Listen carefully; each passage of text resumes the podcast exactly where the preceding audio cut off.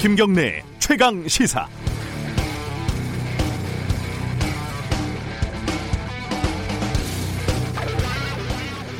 요즘 어, 윤미향 당선인 그리고 어, 정의연 관련된 기사들이 예, 넘쳐나다 보니까 중앙일보가 쓴 기사가 눈에 띄었습니다. 그놈의 단독이라는 말머리를 달아서 아미가 기부한 패딩 할머니들 못 받았다 기사를 그제 썼는데요. 처음에 저는 아미가 뭐지? 라고 생각을 했는데 이건 뭐 저의 부, 부끄러움이고요. BTS 팬클럽 아미가 정의연의 패딩을 기부했는데 일부 할머니들이 못 받았다고 확인됐다 이런 기사였습니다. 이 기자에게 확인이라는 건 도대체 무엇일까요? 잘 읽어보면은 한 할머니의 가족 한 명의 말이 전부였습니다. 한 명한테 들으면 확인이 된 걸까요? 이렇게 기사를 쓰면 전 하루에 대형 특종 두 개씩 쓸 자신이 있습니다. 기사에는 정의연이 특정 할머니들만 나눠줬다는 말도 인용이 됐는데 그런 이야기도 들린다 이렇게 썼습니다. 들리는 건 또 뭘까요? 기자가 들었다는 게 아니라 들린다고 쓴 거는 직접 들었다는 말이 아니라는 뜻입니다. 몇 단계 거친 소문과 풍문, 루머, 썰 이런 걸 표현할 때 기자들은 편리하게 이렇게 씁니다. 들린다고. 정의연이 어제 전달할 때 그 패딩을 전달할 때 찍은 사진도 공개하고 택배를 보낸 영수증도 공개했습니다. 기사를 삭제하고 사과를 하라니까 중앙일보가 이런 짓을 했습니다. 확인됐다, 드러났다 이런 서술어를 주장이 제기됐다, 진실 공방으로 번지는 모양새다 이렇게 바꿨습니다. 사진을 봐도 진실 공방이라는 거니까 정의연이 공개한 사진이 혹시 합성된 것이 아닌지 이런 걸 취재하는 모양새인가요? 도대체 여기서 진실이란 무엇일까요? 왜 이런지는 압니다. 어, 언론이 저널리즘을 하지 않고 정치를 한 지는 오래가 됐, 오래됐습니다. 정치를 하고 싶으면은 하자고요. 그런데 기본은 지켜가면서 했으면 좋겠습니다. 왜 부끄러움은 다른 기자들의 몫이 돼야 합니까? 조선, 중앙일보에게 부끄러움이란 무엇이란 말입니까? 5월 21일 목요일 김경래 최강 시사 시작합니다.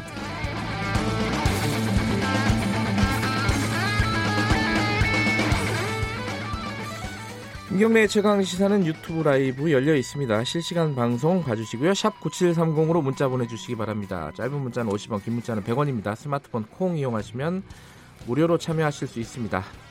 오늘 1부에서는요. 브리핑 끝나고 한만호 비망록이 소환한 한명숙 전 총리 사건 어제 보도가 많이 됐는데 뉴스타파 시민보 기자와 함께 자세히 좀 알아보겠습니다. 그리고 2부 최고의 정치에서는 홍익표 민주당 의원, 통합당 윤영석 의원과 어, 윤미향 당선인 문제 그리고 한명숙 전 총리 사건 문제 이런 여당 입장도 들어보겠습니다.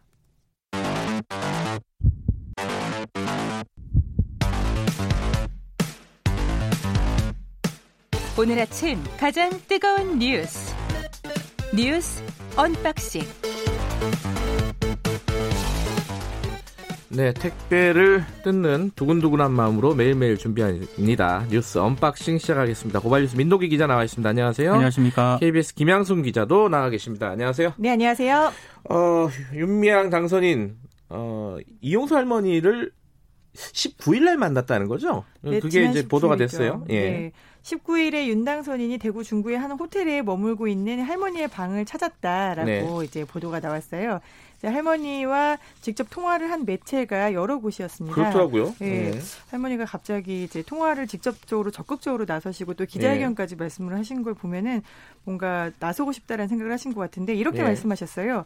윤미향이 갑자기 방으로 찾아와서 깜짝 놀랐다. 네. 국회의원이 돼서 미안하다라는 말은 없고 뚜렷한 이유도 되지 않고 무릎만 꿇고 용서를 비는데 뭘 용서하란 말인가? 나는 용서한 게 없다라고 네. 이야기를 했습니다. 그리고 또 이제 윤 씨의 행동에 대해서 위안부 문제를 해결하겠다라는 약속을 어기고 배신한 윤미향이 괘씸했다라고 심경을 털어놨는데요. 네. 어, 갑자기 방을 찾아와서 무릎을 꿇고 윤 당선인은 10여 분 정도 죄송하다라고 사과를 음. 했다고 하고요. 윤 당선인이 이제 무릎을 꿇고 있으니까 할머니가 손을 잡아서 의자에 앉히고 어 나는 지금 뭐가 뭔지 잘 모르겠고 의혹들이 내가 기자회견 한 뒤로 너무 많이 나왔던데 그건 법에서 알아서 할 일이다라고 네. 윤미향 당선인에게 얘기를 해줬다고 합니다. 어 안아달래서 안아줬을 뿐이다. 뭐 이런 취지로 어, 말씀을 하셨더라고요.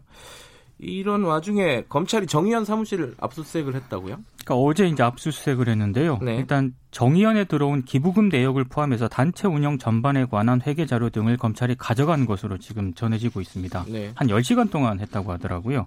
변호사 입회하에 했고요. 어, 이나영 그 정의연 이사장하고 한경희 사무총장 등 관계자들이 또 사무실에 남아서 검찰의 압수수색에 협조하면서 자료를 제출했다고 하는데 네.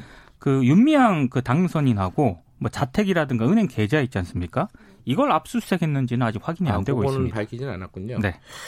그 지금 이제 여러 가지 얘기들이 오가고 있는데 정대협 이제 요새 이름이 바뀌었고 정의연이 됐잖아요. 그 정대협 처음에 만드신 분들 이런 분들이 입장을 냈는데 이게 어떤 입장이었습니까? 그러니까 좀 안타까워서 아마 입장을 좀 낸 것 같습니다. 예. 그러니까 정 의원이 외부 회구, 회계 기관으로부터 투명한 검증을 받기로 했고 네. 그 절차가 이제 진행이 될 테니까 조금만 기다려 달라 이런 입장이고요. 회계 부정 의혹에 대해서는 또 강하게 부인을 했습니다. 아, 이분들이 그러니까 회계에 뭐 미진한 부분은 있을 수 있지만 정의연 활동에서 회계 부정은 절대 있을 수 없는 일이다. 뭐 이렇게 확신한다는 입장을 밝혔는데요. 이건 뭐 나중에 지금 검찰 수사로 공이 넘어갔기 때문에 네. 수사 결과를 좀 봐야 될 것 같습니다. 민주당이 어제 최고위에서 이 얘기를 할 거다. 우리가 이제 그런 얘기를 했었는데 어떤 얘기들이 나왔죠? 최고위에서는? 그러니까 사실관계 확인이 먼저다라는 입장을 내놨습니다. 뭐 변한 건 아니네요. 그렇습니다. 예. 그러니까 행정안전부의 정의원 감사가 예정이 돼 있기 때문에 지금까지 제기된 의혹만으로는 뭐 어떤 공식적인 대응을 하지 않겠다 이런 뜻인 것 같은데요. 예. 그 행정안전부에 감사하고요. 그리고 이용수 할머니가 또 25일 기자회견을 열기로 하지 않았습니까? 그걸 지켜본 다음에 아마 최종 대응 방침을 결정할 것으로 보이는데 네. 당 내부에서는 좀 비판적인 목소리도 나옵니다. 노웅래 그렇죠. 의원 같은 경우에는 지금 윤 당선인 의혹에 대해서는 국민의 분노가 임계점에 달했기 때문에 네. 당이 적절한 조치를 취해야 한다 이렇게 주장을 하고 있습니다. 어, 그 지도부는 일단은 계속해서 좀 사실 확인을 먼저 해보자라는 입장을 유지하고 있는 거고 네. 일부 의원들은 공개적으로 어, 지도부, 지도부가 결단을 해야 되는 상황 아니냐, 뭐, 이렇게 얘기를 하고 있는 상황이죠. 네, 미래통합당에서도 처음에는 국정조사를 예. 강하게 또 밀어붙였었는데, 이제 어제는 살짝 또 입장을 바꿔서 국정조사 이야기는 쑥 들어가고 네. 좀 사실관계를 좀 지켜보고 검찰이 네. 압수수색했으니까 좀 보고 또 25일에 기자회견 한다니까 보자라고 약간 물러섰습니다. 음. 그래서 이모 신문이 어, 윤미향은 조국이다라는 기사를 네. 또 쓰기도 했던데 이게 미래통합당의 입장에 대해서 뭐 윤미향 당선인과 조국과의 관계는 전혀 알 바가 없고 네. 예, 미래통합당의 입장에 대해서는 조국 때 너무 강하게 공세를 제공했다 우리가 역풍을 맞지 않았느냐. 아. 그래서 이번에는 좀 어떻게 잘 지켜보고 사실관계를 좀 더 파악한 다음에 대응을 하자라는 쪽으로 입장이 정리가 된 것 같습니다. 아, 여러 가지 생각이 많아진 것 같아요. 미래통합당이. 예, 오늘 한겨레신문도 죄송합니다. 한겨레신문도 그런 기사를 일면에 썼던데 이 와중에 이제 뭐 사실관계 파악은 검찰도 해야 되고 뭐 감사도 해야 되고 하는데 이 와중에 극우 세력들이 역사를 어, 되돌리려는 그런 움직임을 보이고 있다. 이게 일본에서도 그런 움직임이 있죠. 그러니까 산케이 신문이 어제 네. 이제 사설, 뭐 국제면, 오피니언 면에 이 정의연 사태를 실었거든요. 네. 씻는 것까지는 뭐 뭐라고 하지 않겠습니다만 어, 뭐 수요 집회에 대해서 반일 집회다. 이제 음. 이렇게 음. 이용수 할머니 발언 기자회견을 전하면서 이렇게 묘사를 하기도 했고요. 네.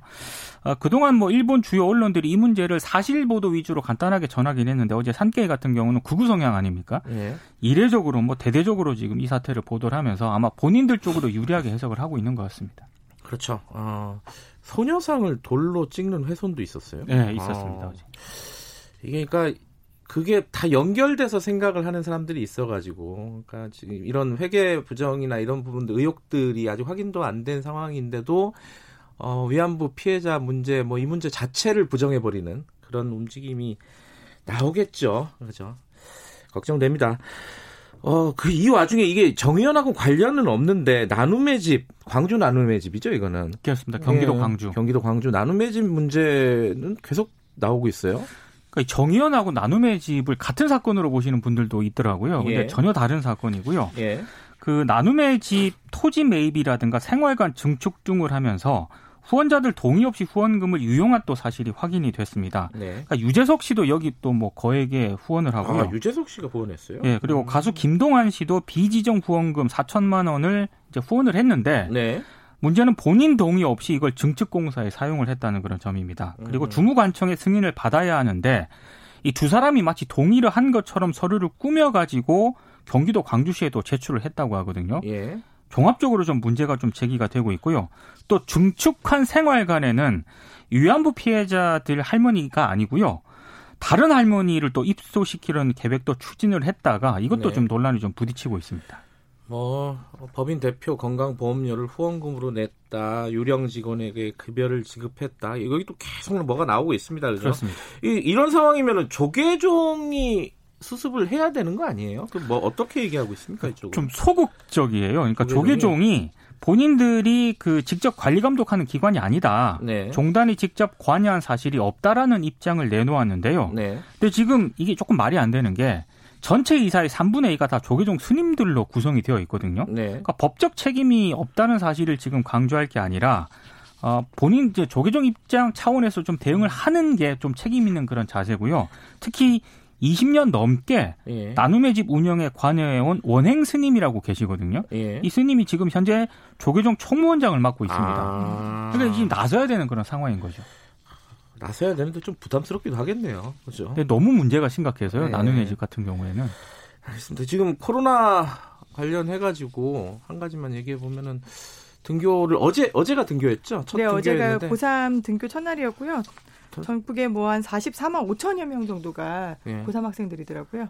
많기도 많네요. 근데 인천에서 확진자 학생들이 나와가지고 그렇죠. 하루 만에 1교시하고 집에 다 갔다면서요, 인천에서는. 여섯, 네. 66개 학교가.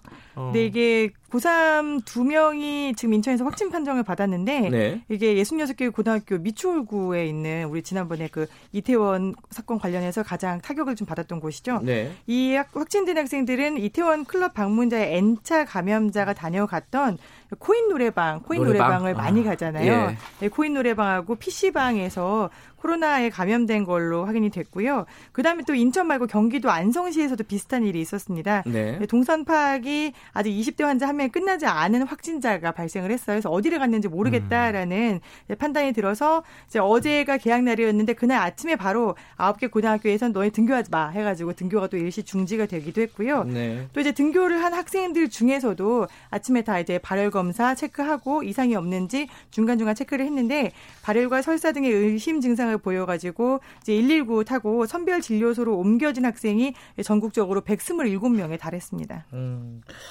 고3들 어, 이게 근교하면서 걱정들이 많았는데 그렇죠. 우려가 현실로 나온 거죠. 네. 지금 어, 이 상황 어떻게 봐야 되는지 저희들이 3부에서 이재갑 교수 연결 예정돼 있으니까 그때 좀 자세히 다뤄보도록 하겠습니다. 어제 국회에서는요 그 한명숙 전 총리 사건 이게 관련해가지고 여러 가지 입장들이 나왔어요. 더불어민주당 쪽에서 나온 거죠. 어, 그렇습니다. 어, 정리 좀 해볼까요? 네, 더불어민주당 지도부가 이 한명수 전 총리 국무총리 뇌물 사건의 재조사를 또 일제히 네. 촉구를 했습니다.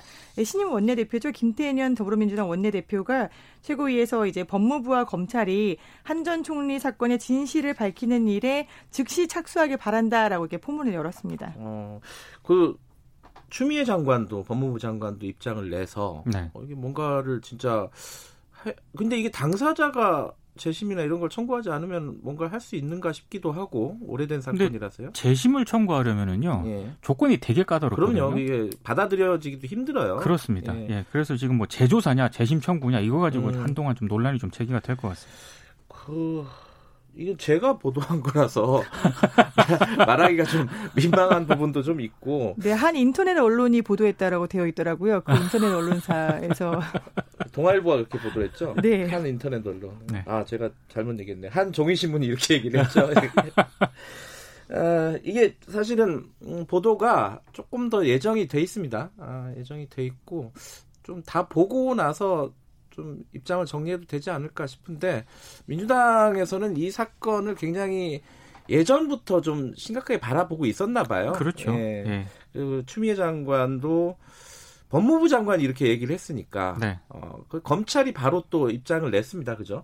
네, 당시 수사팀이 이제 법무부 장관이 얘기를 해버리니까 즉각 그죠? 나서가지고 조목조목 네. 반박을 했어요. 예. 뭐냐면 이제 핵심적으로 이제 검찰이 허위 진술을 강요하고 했다는 게 핵심 진술인 거잖아요. 네. 여기에서 이 비망록 자체가 허위다 원래 했었던 주장이죠. 네. 이걸 다시 반복을 했고요. 네, 대검찰청 입장문을 통해서 이 비망록은 이미 한 전 총리 재판 과정에서 증거로 제출돼서 네. 증거로 채택이 됐었고 네. 하지만 이게 허위다라는 결론이 내려진 거다 때문에 음. 이 비망록 자체를 가지고 이야기하는 거는 전혀 앞뒤가 맞지 않는다. 아예 음. 모순이다라고 이야기를 해버린 겁니다. 음, 재판에서 어, 제출됐다라고 저희도 보도를 했는데 어, 해명이 또 제출됐다 이게 뭐 동호 반복이라서 다들 그리고 뭐 허위라는 게 비망록 자체가 허위라는 게 아니라 그 안에 허위가 있을 수도 있고 허위가 아닌 게 섞여 있는 거죠. 그러니까 일방적인 주, 네. 그러니까 주장이기 때문에 검증이 필요한 부분은 분명히 있죠. 저는 일단 뭐 양쪽 뉴스타파나 아니면은 검찰 예. 둘다 증거로 제출됐다 똑같고요. 그 다음에 네. 이제 비망록 자체가 있다는 거 인정하고요. 그 네. 안에 내용을 가지고 검찰이 일부는 이걸 또 사용하고 일부는 버린단 말이죠. 그렇죠. 예. 그러면 그 중에서 어떤 걸 이제 우리가 택하고 버릴 것인지에 대해서만 수사가 이루어지면 될 것 같습니다. 어... 그게 이제 한만호 씨가 검찰에서 뭐 진술 훈련을 받았다라든가 네. 뭐 이런 부분들은 사실 확인할 방법은 없어요. 그렇습니다. 그죠? 뭐 CCTV로 찍어놓은 것도 아니고 녹음을 네. 해놓은 것도 아니고 더군다나 조서도 안 썼기 때문에 네. 예순 번 넘게 소환해서 조서를 아예 안 썼기 때문에 이거 확인할 방법이 없다는 게 참 어려운 상황입니다.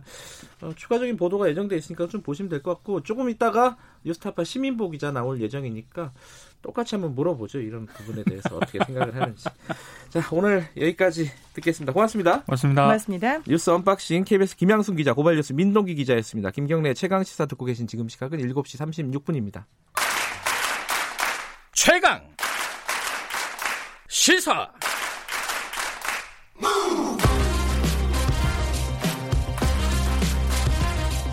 지금 여러분께서는 김경래 기자의 최강 시사를 듣고 계십니다. 네, 뉴스 브리핑에서 잠깐 어, 언급을 했는데 한명숙 전 총리 뭐 보통 뇌물 사건이라고 많이들 하는데 정확하게는 정치자금법 위반 사건이었죠. 어, 이게 유죄가 확정된 사건인데 이게 10년이 넘었습니다. 기소 수사할 때부터 따, 따져 보면은 이게 다시 재점화가 됐습니다. 어제 민주당 쪽에서 이걸 재조사 혹은 뭐 어떤 다시 한번 들여다봐야 되는 거 아니냐라는 목소리가 나왔고 법무부 장관도 수사 과정에 문제가 있다는 취지로 어, 들여다볼 부분이 있다는 취지로 얘기를 했습니다. 이게 이제 어, 뉴스타파에서 지난주였나요? 그 비망록 그 핵심 증인 한마, 한명숙 전 총리에게 돈을 9억 원 줬다는 핵심 증인 한만호 씨의 비망록이 사망하신 분입니다. 비망록이 어 비망록 주요 내용을 공개하는 보도가 있었고 그 보도가 파장을 일으켜서 여기까지 오게 된 건데 그 관련된 추가 보도가 어제 또 있었습니다. 앞으로도 예정돼 있다고 하고요. 어, 뉴스타파 시민보 기자와 함께 관련 얘기 좀 나눠보겠습니다. 안녕하세요. 네, 안녕하세요. 어, 뭐 저도 같이 보도를 하고 있는 거라서 이게 어, 얘기를 어떤 식으로 풀어가야 될지 좀 난감하긴 한데 뭐 아무것도 모르는 사람처럼 물어봐 주십시오. 알겠습니다. 자, 이 비망록 뭐 아시는 분들은 다 아시겠지만은 네. 비망록 내용이 주, 어, 주요 내용은 뭐였는지 간단하게 정리하고 넘어갈까요? 비망록의 주요 내용은 네. 크게 두 가지 정도 꼽아볼 수 있을 텐데요. 네. 하나는 어 본인이 이제 한명숙 총리에게 돈을 줬다는 것이 네. 어, 검찰의 회유에 의한 것이었다라는 네. 것을 고백한 부분이 하나 네. 있고 네. 하나는 뭐 지금 이게 입증될 수는 없는 문제지만 본인은 처음에 돈을 어, 한나라당 의원한테 줬는데 네. 검찰이 그 진술을 묵살하고 한명숙 총리에 대한 수사만 하더라. 음. 뭐그 그 가지 정도를 핵심으로 음. 꼽을 수 있겠습니다. 일단 어제 검찰에서 네. 입장문을 굉장히 길게 냈어요. 아, 그렇게 긴 입장문은 근 몇 년 사이에 처음 봤다고 법조 출입 기자들이 그러더군요. 예. 이 검찰의 핵심은 자, 이 이게 새로울 거 없는 거다. 예. 어, 법, 비망록이 법정에 제출이 됐고 예. 다 검증이 된 부분이다. 네. 근데 그걸 마치 새로운 얘기처럼 꺼내는 것은 음. 온당하지 않다는 취지였어요. 그 예. 부분에 대해서는 뭐라고 말씀하시겠어요? 맞는 얘기고요. 네. 일단 이제 법정에 증거로 제출됐다. 이 예. 부분은 저희가 기사에서도 밝힌 바가 있습니다. 예, 예. 다만 이제 그 당시에 어, 이 비망록이 큰 주목을 받지 못했죠. 왜냐하면 음. 당시에는 한만호 씨가 살아서 네. 법정에서 본인의 진술을 하고 있었기 때문에 어, 직접 본인의 얘기를 하는 사람의 비망록이 네. 크게 뭐 이렇게 주목을 받을 이유는 없었겠죠. 네. 그렇기 때문에 이제 이게 10년 만에 다시 나와서 파장을 일으켰는데 네. 어, 어떻게 보면 그 이유는 당시 한만호 씨가 법정에서 얘기했던 내용 자체가 제대로 음. 보도되거나 음. 받아들여지지 않았기 때문인 것 같고요. 예. 검찰 얘기의 논리는 이런 거 아니겠습니까? 이 비망록이 법정의 증거로 제출되었음에도 불구하고 네. 한명숙 전 총리는 유죄 판결을 받았다. 근데 음. 이제 와서 왜 딴소리냐? 라는 얘기인데 네. 곰곰이 뜯어보면 이러, 이런 거예요. 이 법정에 제출된 것은 비망록이 네. 법정에 제출된 것은 1심 판결, 1심 재판이었단 말이에요. 예, 예. 1심 재판 판결문에 보면 이 비망록을 인용 어느 정도 하면서 사실은 무죄 선고를 내렸습니다. 무죄를 무죄 받았죠 1심에서. 예. 예. 근데 2심에서 이제 유죄로 뒤집어진 예. 거잖아요. 그러니까 사실은 비망록이 증거로 제출된 1심에서는 무죄 판결을 받았다. 예. 그런데 2심에서는 그런 여러 가지 증거나 이런 것들 다시 검토하지 않고 네 번의 기, 그 공판 만에 예. 유죄로 뒤집었는데 검찰은 마치 1심 재판부와 2심 재판부가 같은 재판부인 것처럼 음. 비망록이 제출됐음에도 불구하고 유죄 선고가 난 거 아니냐라고 음. 얘기하고 있다는 거죠. 그 부분은 좀 지적을 해야 될 것 같습니다. 비망록 전체 내용이 허위인 것처럼 얘기하는 거는 어떻게 봐야 될까요? 글쎄요. 가장 어 제일 중요하게 우리가 봐야 되는 것은 네. 이 한만호라는 사람의 동기가 아닐까 싶어요. 음. 한만호라는 사람이 검찰 조사를 받을 때 한명숙에게 돈을 줬다고 진술을 했습니다. 네. 그리고 그대로 그냥 진술을 유지했더라면 네. 6월에 출소를 해서 네. 이제 한명숙 재판은 뭐 4, 4월에 시작이 됐는데 6월에 출소를 해서 그냥 무탈하게 예. 집에 가고 예. 검찰의 약속이 지켜졌더라면 네. 검찰이 이 사람이 고소한 사건도 도와주고 네. 자기 사업체 찾을 수 있도록 예. 제기할 수 있게 도와준다고 했었어요. 예. 그런데 이 사람이 그러면 왜 진술을 뒤집었을까? 음. 그 동기가 없잖아요. 그리고 그런 상황에서 쓴 비망록이란 말이에요. 네. 거기에다 거짓말 법정에서도 거짓말을 하는 것도 힘든데 네. 그 거짓말을 뒷받침하기 위해서 기록까지 남겼다? 음. 그래야 할 이유가 뭐가 있었을까요? 알겠습니다. 그, 그 부분은 사실은, 예. 어, 양측의 주장이잖아요. 그렇습니다. 어, 비망록도 하나의 주장이라고 본다면 예, 지금 예. 검찰도 주장을 하고 있는 예. 건데 예. 그 부분을 뭐 객관적으로 따져볼 수 있는 어, 방법은 사실 마땅찮아요, 그죠? 그렇죠. 예, 어, 이게 그렇죠. 검찰이 과연 회유를 예. 했느냐? 이 부분은 뭐 지금 한만호 씨가 네. 돌아가신 마당에 예. 확인 당사자 확인도 어려운 상황이고 당사자는 이미 그렇게 주장을 하고 돌아가셨으니까요. 음. 예. 알겠습니다. 이, 이 부분은 뭐 앞으로도 보도를 보시면은 조금 예. 더 자세히 알 수 있을 것 같고 그렇습니다. 예. 어제 보도를 좀 얘기해 보죠. 자 예. 비망록이 공개가 됐고 한만호 씨가 왜 진술 번복을 했느냐를 보는 본인이 예. 써놓은 거잖아요, 그죠? 어, 한 한명숙 전 총리에 대한 죄책감, 음. 그죠? 그런 부분들 그리고 선거에 이용되고 있다라는 생각 예. 뭐 이런 것들 때문에 어, 진술을 법정에서 다시 바로 잡았다. 이게 이제 한만호 씨의 비망록 내용입니다. 그렇습니다. 근데 어제 보도는 좀 다른 증인들이 나왔어요. 이, 어, 다른 그렇죠. 죄수들이죠. 이제 이 사람들은 어떤 역할을 하죠? 다시 시간을 예. 거슬러 올라가 보면 네.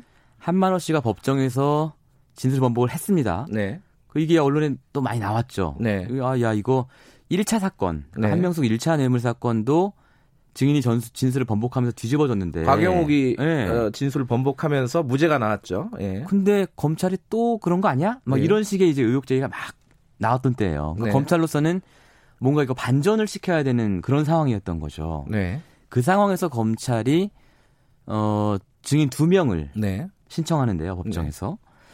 이 사람들이 이제 누구냐? 어 한만호의 동료 죄수였다, 동료 음. 재소자였다라는 음. 것이고. 네. 이 사람들이 이제 법정에 나와서 한 얘기가 네. 검찰의 기소 내용과 정확히 일치하는 내용이었다. 음. 즉 한만호가 자기들한테 네. 이 감방이라는 공간 안에서 자기들한테 아 내가 한명숙한테 돈 준 거 맞고 그런데 뭐 검찰이 나한테 서운하게 하고 네. 또 한명숙 씨가 내가 출소하면 좀 날 도와줄 수 있을 것 같아서 네. 법정 나가서 뒤집어 버린 거야. 음흠. 라고 자기들한테 그런 얘기를 했다. 음흠. 라고 법정에 나와서 진술을 한 거예요. 음. 예. 그이 사람들이 어느 정도 신뢰도를 갖고 있느냐, 네. 이 어느 정도 믿을 수 있느냐 이게 네. 핵심 아니겠습니까? 어떤 사람들이었어요? 어, 일단은 그 증인 김 씨와 최 씨 두 명이 있는데요. 네. 김 씨는 상습 사기범입니다. 예, 예. 이 당시에도 사기 혐의로 구속이 되어 있었고 네. 최씨 같은 경우는 상습 마약범입니다. 네. 당시에 이제 마약 혐의로 구속이 되어 있었죠. 네. 예. 음, 그 사람들에게 한만호 씨가 어, 자기가 뇌물 줬고 네. 이제 법정에서 어, 검찰에서 얘기했던 거를 뒤집어 가지고 거짓말을 할 거야. 이렇게 얘기를 했다는 거잖아요. 그렇습니다. 그럴 개연성의 문제 아니겠습니까? 이 그렇죠. 법정 증언이라는 예. 게 예. 판사가 보고 예. 어, 판단을 하는 거잖아요. 예. 이게 뭐 어떤 뭐 이것도 녹음이나 이런 게 있는 게 아니니까. 맞아요. 그죠? 예. 어, 판단할 수 있는 어떤 근거나 정황들 어떤 게 있을까요? 어, 저희가 이제 보도를 했지만 한만호 네. 씨는 계속 의정부 교도소에 있다가 네. 어, 재판이 기결 확정이 돼서 기결수가 되고 나서 통영으로 내려갔던 사람이에요. 예. 그리고 통영에 가서 한 달도 안 돼서 서울구치소로 왔단 말이에요. 네.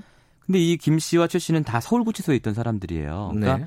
한만호 씨와 만난 지 얼마 안 된 사이라는 거죠. 네. 그리고 이 사람들 증언을 보면 김 씨 같은 경우에는 한만호랑 처음 만난 날 네. 한만호가 자기한테 야 내가 한명숙한테 뇌물을 줬는데 이거 어떻게 될 것 같냐 이렇게 물어봤다는 거예요. 네. 그런데 과연 그럴 만한 사람이었는가? 음. 첫 번째로 어 김씨 같은 경우에는 원래 한만호랑 알던 사이다. 음. 같이 일산에서 사업하면서 알던 사이다라고 주장을 했는데 네. 한만호는 아니다 처음 만난 사이다라는 음. 거고 또 이제 나이나 사회적인 어떤 그 지위를 보더라도 위치를 네. 보더라도 한만호 씨는 그때 51세였죠. 그리고 이 증인 김 씨는 35살이었단 말이에요. 네. 그럼 한만호 쪽 주장에 따르면 감방에서 처음 만난 자기보다 16살 어린 사기범한테 네. 그래도 이제 건설업체 대표까지 했던 사람이 네. 처음 만나자마자 뇌물을 얘기를 했을까라는 음. 거죠. 그래서 법정에서도 이제 둘이 대질 신문을 하는데 네.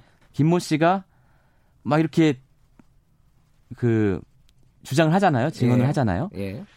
한만호 씨가 아, 무슨 소리냐. 네. 내가 너한테 왜 그런 얘기를 하냐. 난 얘기한 적도 없는데라고 막 이렇게 강하게 반론을 하거든요. 네. 이런 정황들 그리고 또 한 가지 중요하게 꼭 말씀드려야 할 정황들이 이 증인 김 씨와 최 씨가 네. 한만호 사건 이전부터 그리고 네. 한만호 사건을 전후에 네. 집중적으로 출정을 다녀요. 이제 음. 검사실에. 네. 그런데 이 사람들의 사건은 상당히 단순한 사건이잖아요. 사기 어, 사건이고 마, 마약이죠. 마약이잖아요. 네. 그럼 이 사람들이 왜 검사실에 거의 한, 한 달에 12번 정도 네. 평균 내보면 다녔거든요.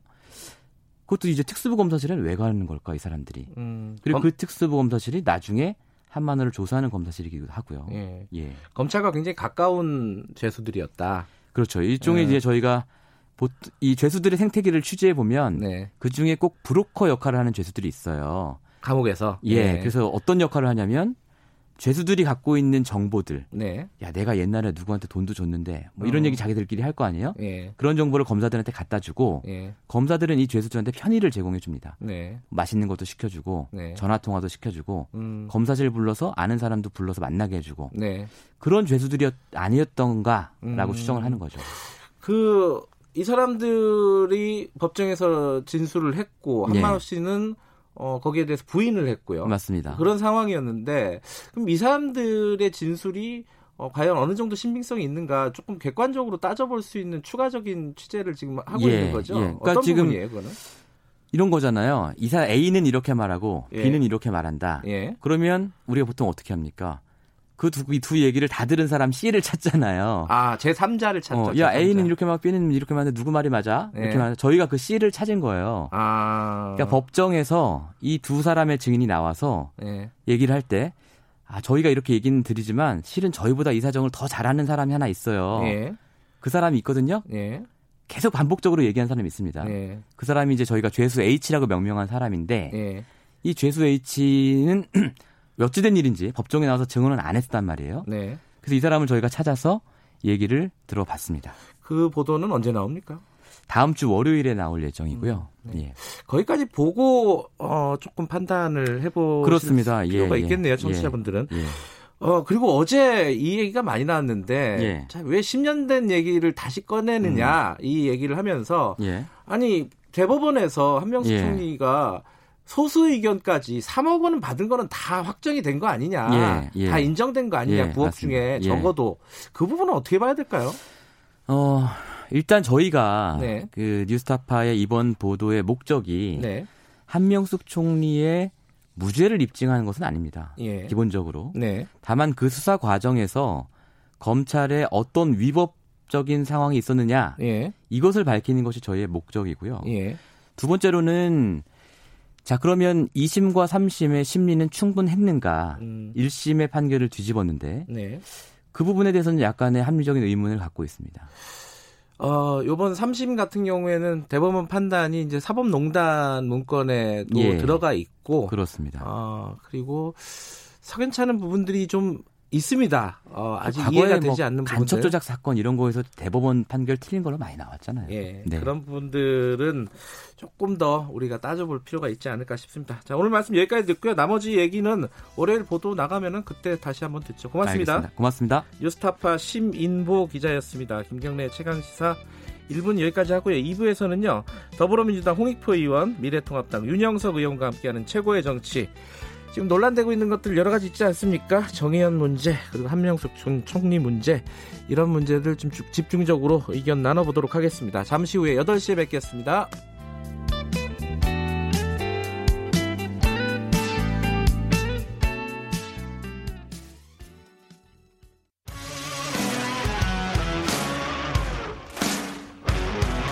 탐사보도 전문 기자 김경래 최강 시사.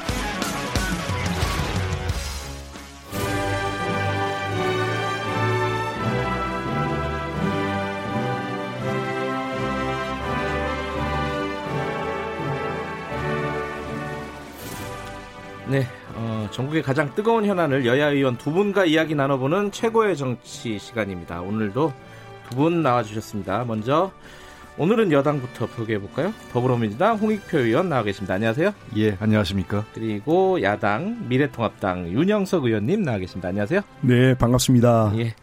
어, 김경래 최강시사는 유튜브 라이브 열려 있습니다. 스마트폰 콩으로 문자 보내주셔도 좋고요. 샵 9730으로 보내주시면 짧은 문자 50원, 긴 문자 100원 들어갑니다. 보내주시면 저희들이 질문으로 적절하게 소화할 테니까 많이들 의견 보내주시기 바라겠습니다.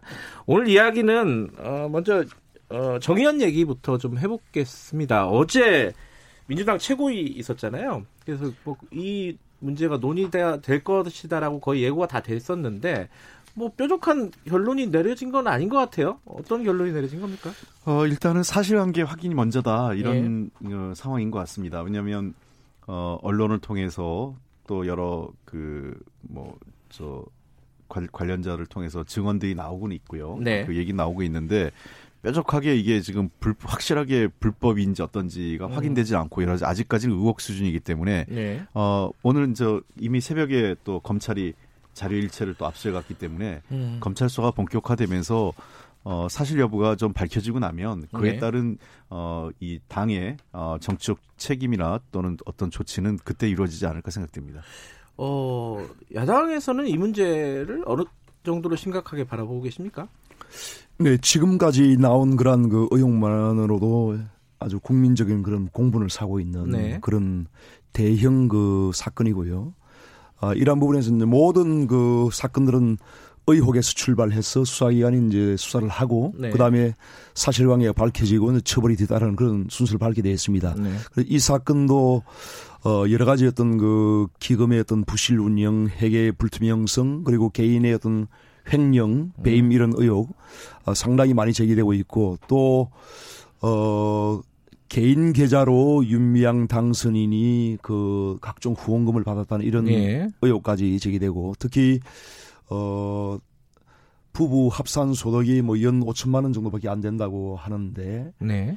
어 이번 그 총선에서 신고한 현금 재산만 3억 원이고 네. 그다음에 아파트를 최근에 뭐 이렇게 두 번이나 사고 팔고 하면서 현금으로 이런 것을 음. 다 매입을 했다든지 이런 부분이 그동안에 어떤 기금의 이 후원금이나 어떤 기부금을 받아서 어, 투명하지 못하게 네. 어떤 행령이 있지 않았나 하는 그런, 그런 것인데요. 어, 지금 검찰에서 이제 본격적인 수사가 진행되고 있기 때문에 이러한 부분을 명명백백하게 어, 신속하게 밝혀주길 바랍니다. 지금 이제 사실 두 가지가 얽혀 있습니다. 정의연 얘기가 있고 윤미향 당선인 개인의 어떤 재산 형성 과정이라든가 이런 얘기가 있는데 어 지금 야당 쪽에서 어, 그리고 또 언론에서도 많이들 제기하고 있는 이런 어 개인의 어떤 결국은 이어지는 얘기잖아요. 이게 횡령이나 배임 이런 것들이 있지 않았냐라는 의혹인데 아직은 의심이죠. 네. 이건 어떻게 보고 계세요, 당에서는? 어, 아직까지 그 부분에 대해서는 의혹 제기지 정확하게 확인되지 않았다는 겁니다. 지금 음. 책에 그 이제 관련된 의혹이 그러니까 이제 두려 그 회계 부실이나 네. 개인 횡령 관련된 의혹이 크게 압, 축되는 게 몇 가지가 있는데요. 네. 첫 번째 문제가 되는 게 어, 그, 저, 이 안성의 주택과 관련된 문제. 네, 쉼터. 예, 예, 쉼터요. 예. 그래서 고가 매입해서 저가로 판 게 아니냐라고 네. 하는데 사실 그 단독 주택의 가격은 매우 천차만별이에요. 같은 음. 위치에 있다 하더라도 어 실제로 그, 그 부지의 어떤 주택 그 건설비 또 적용 환경 예. 또 여러 가지 또 그 위치에 따라서 가격이 단독 주택은 천차만별이기 때문에 이 부분에 대해서는 좀더 정밀하게 단순 음. 주변 신사와 비교하기는 좀 어렵다는 게 있고 음. 두 번 그 특히 이 관련돼 가지고는 어, 과연 그러면 윤미향 그 대표가 당시 그 매입 과정에서 부정하게 그, 저, 이득을 본 게 있느냐라는 음. 게 확인돼야 되는데, 아직까지 그에, 그에 대한 내용 나, 나오는 건 없습니다. 다만, 음. 고가 매입과 저가, 그 저가 매수에 따, 그, 따른 어떤 사업 실패에 대한 책임은 있겠지만 네. 아직 그 부분은 이제 검찰 조사를 통해서 확인돼야 될 부분이고요. 네. 그다음에 두 번째 부분은 이제 개인 기부금 문제인데 네. 어, 개인 계좌로 어쨌든 기부금품을 받은 것 자체는 적절치 않고 그건 어, 법 위반 소지가 상당히 높다고 생각을 합니다. 본인들은 네. 이제 어, 통상적으로 그 자문을 받았다고 하는데 법적 자문을 받았다고 하지만 어쨌든 그분에 대해서는 어, 그 적절치 않았다고 생각을 하고 네. 어, 아직 그 계좌를 그 당사자인 윤미향 그 당선인이 공개하진 않았어요. 네. 내용에 대해서. 근데 그 계좌가 예를 들면 어, 저는 이렇게 생각을 합니다. 어떤 그 미국 가기 위해서 미국 가는 출장비를 후원 계좌로 받았다면 고출 이 입출입 내역이 그대로 있을 거거든요. 네. 근데 만약에 그 계좌하고 그 계좌가 다른 어떤 본인의 사적 용도하고 막 뒤섞여 있다면 이건 상당히 그 부적절한 문제가 되겠죠. 음... 네. 그러니까 예를 들면 그래도 뭐 이 자체도 부적절한데 네. 개인 계좌를 받은 건데 그 개인 계좌가 미국 출장 용도로만 딱 한정돼 있다면 어 그건 좀 더 그 확인 확인 절차가 좀 쉬울 거로 보고요. 그다음에 마지막 남은 건 회계 부실 문제인데 네. 사실 이거는 이제 그 회계법인에게 어 공적 제3의 기관에 그 의뢰를 했는데 잘 하려고 하다가 지금 검찰에 다 압수해 가 버렸지 않습니까? 네. 네, 이 문제는 어 그 좀 더 우리가 살펴봐야겠지만 어, 이 현재 NGO 단체 꼭 정의연의 문제가 아니라 네. 어, 이 시민사회 쪽의 전발의 문제라고 생각을 합니다. 그래서 이, 번 계기로 해서 좀 제도 개선할 필요가 있고 어, 정의연과 그 윤미향 대표가 해명해야 될 부분 빨리 해명을 하고 책임져야 될 부분에 대해서는 어, 책임을 인정하고 사과하는 음. 것이 맞다 이렇게 생각합니다. 이 지금 여러 가지 의혹들에 대해서 말씀을 해주셨는데 어, 어떻게 저희 윤영석 의원님께서는 뭐 여기 의혹과 관련해서는 좀 덧붙일 말씀이 있으신가요? 지금 그 보면은 2005년부터 네. 지금 작년까지 이 정의연이 이제 정대협이죠. 네. 정대협과 정의연이 받은 그 기부금과 후원금이 120억 원에 이릅니다. 예. 확대한 금액이죠. 이러한 것이 어 국가 또 정부 또 기업들에서 지원된 이유는 그 위안부 할머니들의 그러한 어려움을 같이 어 도와드리고 또한 그런 인권을 회복하기 위해서 도와드린 거 아니겠습니까? 그런데 실제 보면 위안부 할머니들께 지원된 것은 전체 한 5분의 1 정도밖에 안 납니다. 네.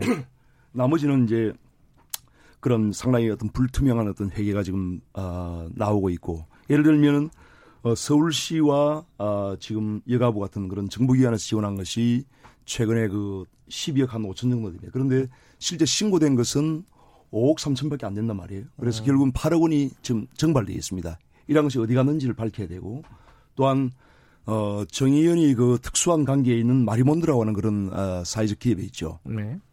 그 기업은 그 어, 위안부 할머니 배지 있지 않습니까? 네. 그런 것을 이제 판매해서 어, 수익을 내는 회사인데 그 회사에서도 최근에 한 5년 사이에 6억 5천만 원을 어, 정의연이 기부를 했어요. 네. 그런데 실제 신고된 거는 1억밖에 없습니다. 이런 식으로 음. 상당한 그 기부금이나 이런 보조금들이 어, 횡령되지 않았느냐 하는 그런 어떤 의심이 제기되고 있는 그런 대목이고 이러한 부분을 철저하게 밝혀야 됩니다. 그리고 이제 그 윤미향 이사장이 개인 계좌로 후원금을 받은 것이 계좌가 10개입니다. 10개인데 이러므로서 횡령이 있었지 않느냐 하는 그런 의심인데 이 횡령죄는 이제 법률상 그 당사자가 입증을 해야 돼요. 음. 이 돈이 들어왔으면 그것을 어떻게 어떻게 썼다는 것을 다 입증을 해야 되는데 이러한 부분에서 지금 윤미향 어 당선인은 문제가 없다는 그런 말만 하고 있지 전혀 해명을 지금 하지 않고 있습니다. 그래서 이러한 부분에서 윤미향 당선인은 지금 국민의 대표로 뽑힌 그런 지금 국회의원 지금 당선인 신분이거든요. 그렇기 네. 때문에 하루 빨리 국민 앞에 서서 이러한 모든 어떤 이 행령 의혹에 대해서 어 철저하게 소명을 해야 됩니다. 그리고 지금 그 안성의 그 할머니들 쉼터가 지금 어 7억 5천만 원의 그러한 그 어, 돈을 지불하고 주택을 매입을 했는데 바로 그 얼마 후에 그 인근에 한 1km 정도 떨어지는 그 주택은 면적이 더 커요. 그 집의 면적이. 제가. 그런데 그게 네. 2억 원에 그 매입이 됐단 말입니다. 그래서 이게 도저히 납득할 수 없는 그래서 이제 이, 이것을 그 매, 매입을 추진했던 윤미향 당선인과 또 윤미향 당선인의 남편인 그 수원신문 어, 발행인 그분과 이유민 네. 어, 당선인. 안성시 예. 당선인의 그 특수한 관계가 있고요. 그다음에 이 집을 판 사람은 또 그 이유민 당선자가 운영하는 안성신문의 운영위원장이에요. 그래서 이러한 부분이 특수한 관계에 있는 사람들의 내부자 공모가 있지 않은 것은 이런 거래가 도저히 이루어질 수 없다. 그래서 네. 이러한 부분에 대해서 어, 하루빨리 소명을 하지 않으면은 이러한 네. 국민적인 의혹은 커질 수밖에 없고 어, 참 이 문제가 심각하다고 하지 않을 수 없습니다. 그러니까 지금 이제 의혹은 많은데 의혹에 대해서 실체적으로 윤미향 당선자가 네. 어, 개인적으로 착, 그 횡령을 했느냐, 착복을 음. 했느냐 이게 확인되는 건 아니에요. 현재까지는 네. 여러 가지 의혹만 제기된 상태고 물론 어, 윤미향 대표 측이나 정의원에서도 이것을 그 충분하게 소명을 제대로 못 하고 있는 네. 것도 사실이고요. 예. 그래서 이 부분에 대해서는 좀 더 우리가 살펴봐야 되는 문제가 있긴 있는데 아까도 얘기했지만 주택 가격이라는 것은 그 저 여러 가지 상황 단, 단순 비교하기 어렵다는 측면을 제가 분명히 아까 말씀드렸고. 예. 근데 지금 그 정의기억연대하고 그 정대협에 대해서 과거 오랫동안 활동했던 분들이 어제 성명도 냈지 않습니까? 네. 정의기억연대나 이 그 정대협에 대해서 후원금이 늘어난 게 얼마 되지 않습니다. 사실은요. 음. 어, 지난 1990년대 초반부터 30여 년 동안 할 때 저도 이 단체에 대해서 꾸준히 후원을 해왔지만 네. 그렇게 후원 규모가 크지 않았고요. 음. 어, 이 문제가 본격화되기 시작한 2000년대 후반 들어와서 네. 이 어, 후원금 규모가 좀 늘기 시작을 했어요. 네. 그다음에 어, 정부의 지원도 있고 다만 정의기억연대나 정대협이 사실은 이 할머니들에 대한 직접적 지원을 목적으로 설립된 단체는 아니었습니다. 음. 그러니까 어, 지금 현재 할머니들에 대한 생활 그 생활 지원이나 예. 의료 지원 같은 경우는 정부 차원에서 하고 있습니다. 그다음에 지방자치정부에서 하고 있고요. 어, 정의기억연대나 그 정대협에서 훨씬 더 주, 주로 예, 주목해서 했던 활동은 사실은 국제적 연대와 어, 국제사회에서의 이 위안부 문제를 이슈하는 문제였습니다.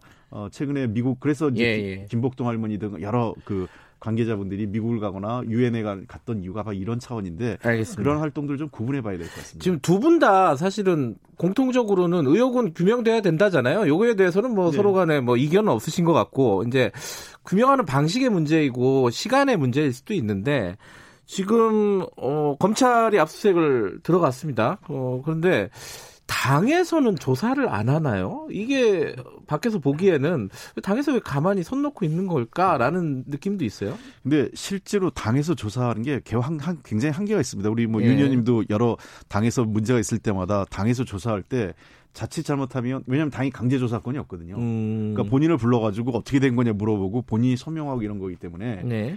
어 만약에 자칫하면 면죄부 줄 수도 있고요. 예. 아. 어, 면제부 주는 조사로 그칠 수 있고, 음, 그다음에 두 번째는 어 그 우려가 될 수 있는 거는 그 성급하게 뭐 당이 먼저 결론을 내서 어떤 예. 정책 판단을 했고 나중에 무죄 판결이 나, 났을 때 음. 어 여러 가지 상황을 봤을 때는 어 그 당이 또 그 너무 앞서 나가는 수도 있기 네. 때문에 현재 검찰 조사가 진행되고 있고 사실 검찰 조사 이전에 행, 행정안전부가 관련된 자료를 5월 22일까지 제출하러 요청을 했어요. 네, 네. 그래서 그런 내용들을 어, 공, 공적 기관 또는 정부 기관의 어, 조사 결과를 보고 당은 어, 사, 이, 그 결과에 따른 사후 판단을 하게 되는 겁니다. 그래서 야당에서는, 미래통합당에서는 그 국정조사 얘기를 꺼냈었잖아요. 이거는 하자는 건가요? 근데 그 뒤에 말이 좀 들어간 분위기도 있고, 어때요? 국정조사는 이제 우리 당의 어떤 공식적인 입장은 아니고요. 예. 어, 일부에서 이제 제기되고 있는 그런 부분인데 우선 지금 그 검찰 수사가 지금 본격 지금 착수가 됐기 때문에 네. 우선 검찰 수사를 지켜봐야 되고요. 네. 그런 부분에서 미진한 부분이 있으면 이제 국정수사를 해야겠죠. 다만 이제 이 부분에서 한 가지 제가 조금 아쉬운 부분은 어, 우리가 진영 논리에 너무 이렇게 갇혀서 네. 뭐 일방적으로 두둔하거나 이렇게 해서는 안 된다는 생각이 들고요. 지금 그 윤미향 당선인 문제도 그렇고 또 더불어민주당에서 문제가 되는 그 양정숙 어, 당선인 문제도 있죠. 그래서 이러한 부분에서 더불어민주당이 사전에 이러한 그 공천을 함에 있어서 철저한 사전 검증이 없었다는 것을 좀 반성을 해야 됩니다. 이게 결국은 이제 당의 정당의 그 비례대표를 공천하는 것은 바로 이제 또 압수물을 줘서 이제 바로 당선이 되는 것인데 국민의 대표를 이런 식으로 부실하게 검증을 해서는 안 되거든요. 그래서 음.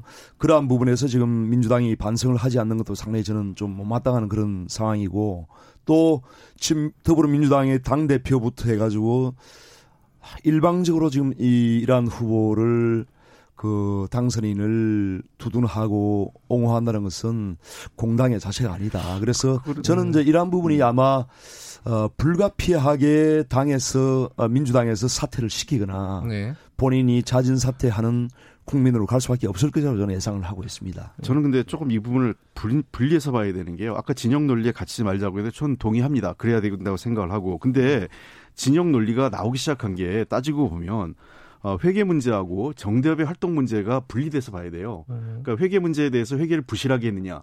또 개인이 어, 유용하고 착복했느냐 이 문제는 법적인 판단이 필요하겠죠. 네. 그거는 그것대로 놔두고 다만 문제가 된 게 뭐냐면 어떤 문제로 불거졌냐면 마치 2015년 12월에 있었던 한일 위안부 합의가 네. 아무 문제가 없는데 이것을 정대협이 왜곡해서 네. 어, 피해, 위안부 피해자 할머니들의 뜻과 무관하게 이 합의를 어, 왜곡하고 네. 어, 부정했다.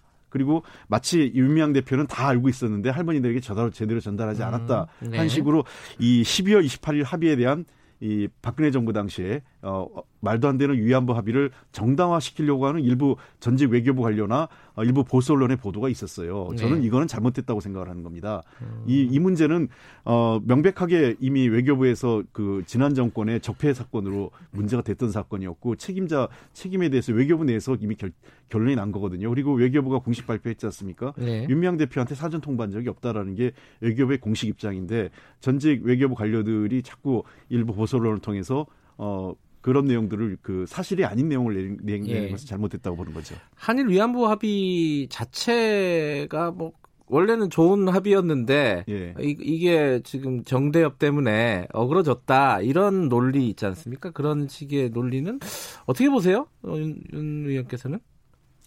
저희 어, 미래 한국 미래 통합당에서 이제 뭐 지금 와서 그런 위안부 합의를 네. 정당화하려고 하는 거나 그런 그런 식의 어떤 그 이의제기는 없었습니다. 음. 다만 이제 그 당시에 그 외교부 당국자가 네. 그런 위안부 합의 내용을 사전에 네. 윤미향 당선인에게 통보를 했다.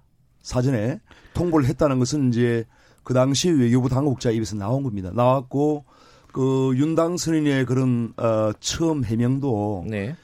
일방적 통보는 받았지만 그것을 동의하거나 한 적은 없다는 그런 식으로 지금 그 입장이 나왔지 않습니까? 네. 그렇기 때문에 음. 어, 그러한 부분에서 일단 사전에 어떤 뭐 어, 떤 식으로든지 어떤 그 사전 협의는 있었다는 것이 지금 정황이 나오고 있는 상황이고요. 아, 그렇지 않습니다. 제가, 그래서 이제 예. 그러한 부분에서 지금 저희가 아쉽게 생각하는 것은 그 당시에 이제 일부에서 이런 제기도 지금 하고 있습니다.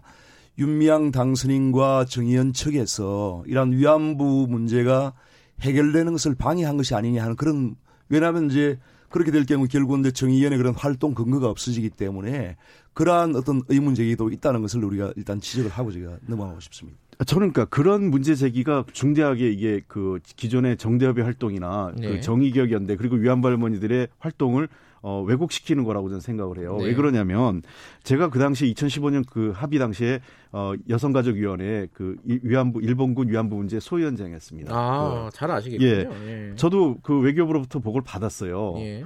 그러나 지금 지금 그 문제 제기를 하신 분이 그 조, 어, 조태영 당선이 아니겠어요? 예. 미리 지금 그 아직은 저 합당을 안 했지만 예. 어, 사실상 어저 그 당시 그 미래통합당에서 공천한 바나 마찬가지인 분인데 이분이 당시 차관을 하시면서 어, 이 내용을 다, 그 다루셨다는 거예요. 음. 자 그러면 이 문제가 그 통보가 됐느냐 저한테도 얘기는 했어요. 뭐 그렇지만 자세한 내용이 없었습니다. 예를 들면 음. 불가역적 합의라든지 네. 그리고 어이 소녀상에 대한 그 전 세계에 있는 소녀상을 네. 어그 철거하는데 협의 그 그 협조하는 협의하기로 네. 어, 했다든지 이런 문제에 대해서는 저도 몰랐고 당시 10억 엔의 기금을 조성한다는 내용에는 이미 언론 보도를 통해서 어느 정도 알려진 사실이었습니다. 음. 자 그리고 중요한 거는 윤미향 대표나 당시 윤미향 대표나 또는 야당이 반대했으면 이 합의 안 했을 거예요. 박근혜 정, 부가 네. 이미 하기로 해놓고 일방적인 통보였다고 생각을 하지 그것이 그 피해자들의 의견을 존중해서 이 합의를 할 건지 말 건지를 물었다고 생각하지는 않습니다. 그렇기 때문에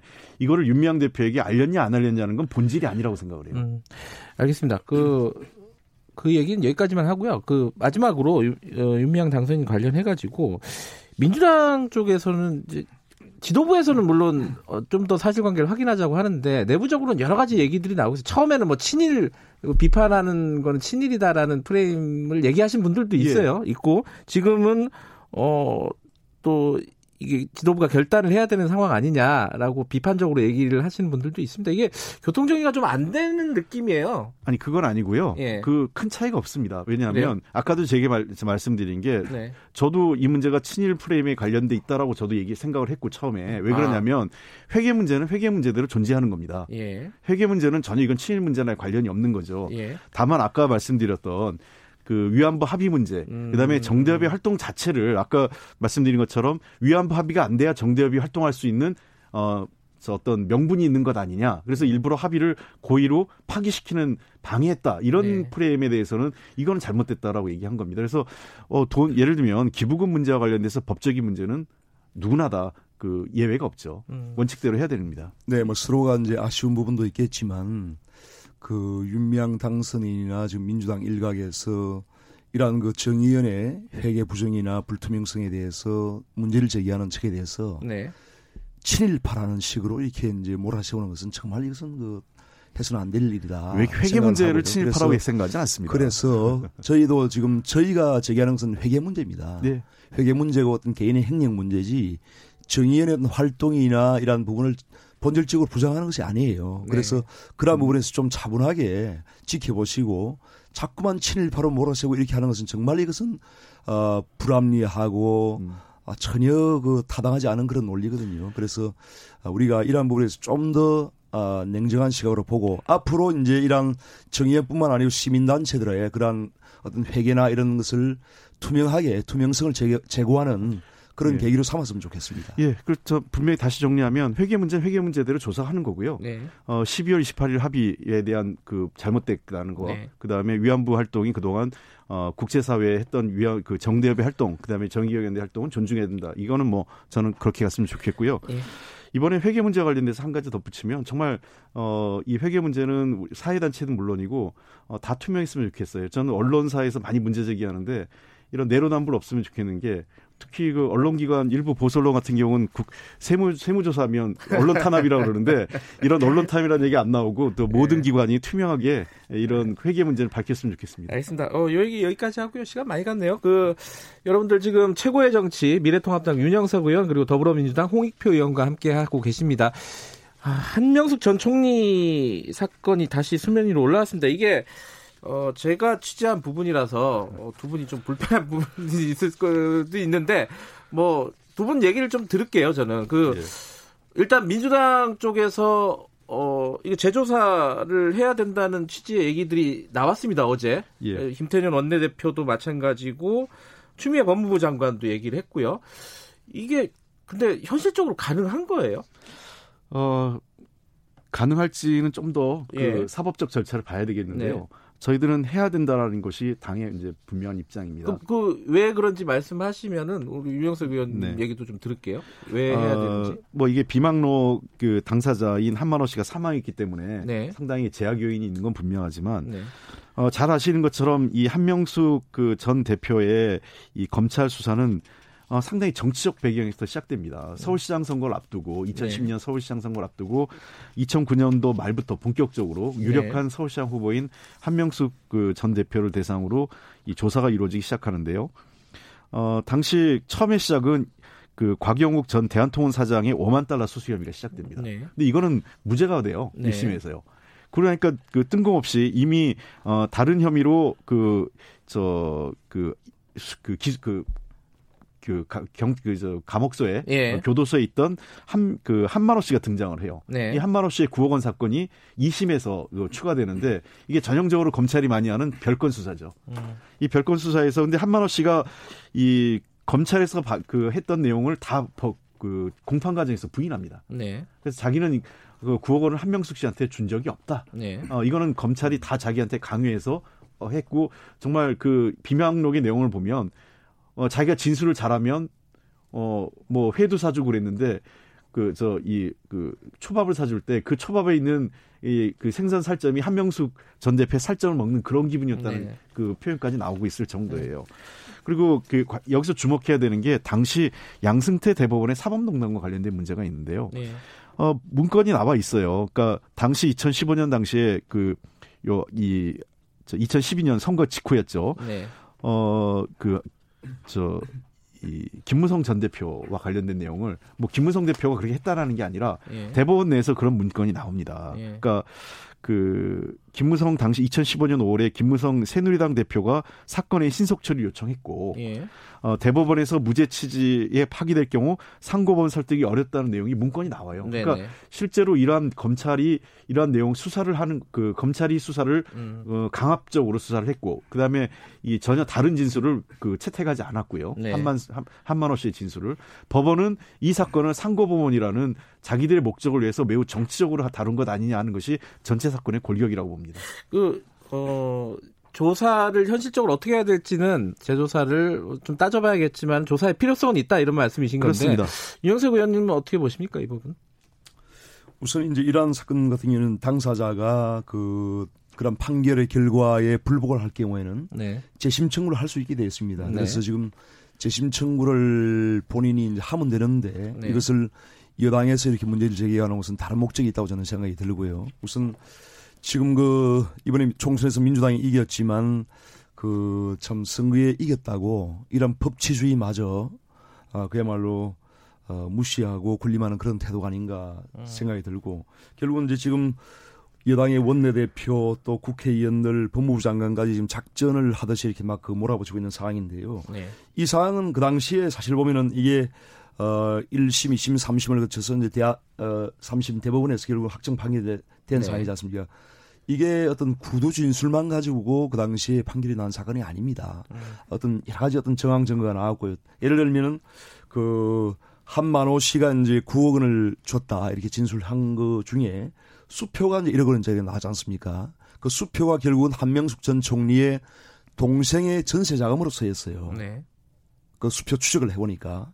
그래서 결국은 이러한 것이 이제 그 9억 원 중에 일부가 수표로 지급이 돼, 그 부정수수가 네. 되었고 결국은 그 한 총리의 동생에게 건너가서 전세 자금으로 쓰였다는 것이 나왔기 때문에 네. 그러한 증거가 있기 때문에 결국은 이게 유죄로 판결된 것이거든요. 그래서 이러한 그 어떤 증거들을 다 무시하고 지금 와서 그 재판이 어떤 잘못됐다는 식으로 한다면은 그야말로 대한민국 사법 체계의 근간을 다 허무는 여당 스스로 다 허무는 그런 행위이고 이것은 누가 봐도 납득하기 어려운 것입니다. 그러니까. 그렇기 때문에 이것은 음. 어, 한명숙 총, 전 총리가 빨리 그 재심을 청구하든지 음. 그렇게 해야지 이것을 정치적인 공세로 몰아가는 것은 온당치 않다고 저는 생각합니다. 저, 제가 예. 한마디로 하면 이건 전형적으로 증거재판주의하고 공판중심주의를 위배하는 겁니다. 네.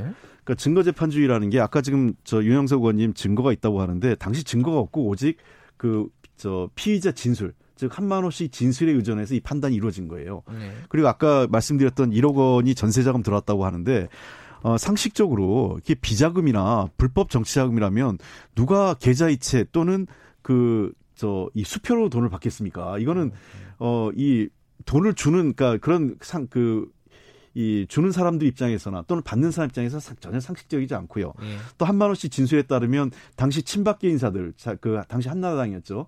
친박계 인사들을 돈을 줬다고 했더니 그 사람들은 필요 없고 저 그 한명숙 그 전 대표 것만 진술하라고 얘기를 했다는 거예요. 이거는 어 선택적 정의, 흔히 검찰이 얘기하는 선택적 정의를 했고 당시 매, 매우 정치적 판단을 했다고 생각을 합니다. 네.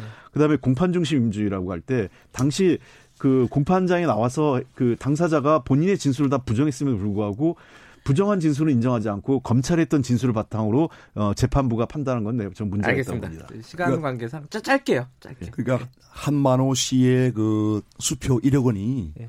한명숙 전 총리의 동생에게 건너갔다는 그 증거는 확실한 겁니다. 그리고 그것을 그것을 지금 와서 부정한다는 것은 그 정말 그 알겠습니다. 있을 수 없는 일이고 또한 그 한만호 씨의 그 회사의 격리 직원도 한만호 씨의 돈이 한명숙 전 총리에게 어, 전달됐다는 그것을 알겠습니다. 일관되게 지금 진술하고 있는 겁니다. 그래서 아.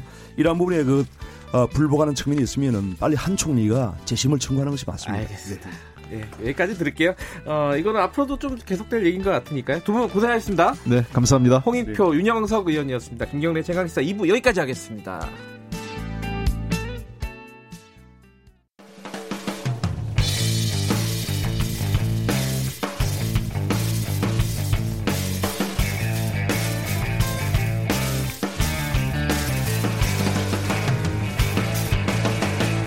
김경래의 최강 시사.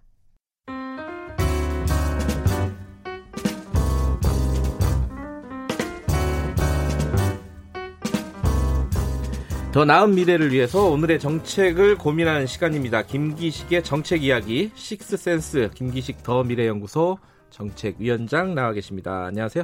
예, 안녕하세요. 오늘 다룰 얘기가 많네요.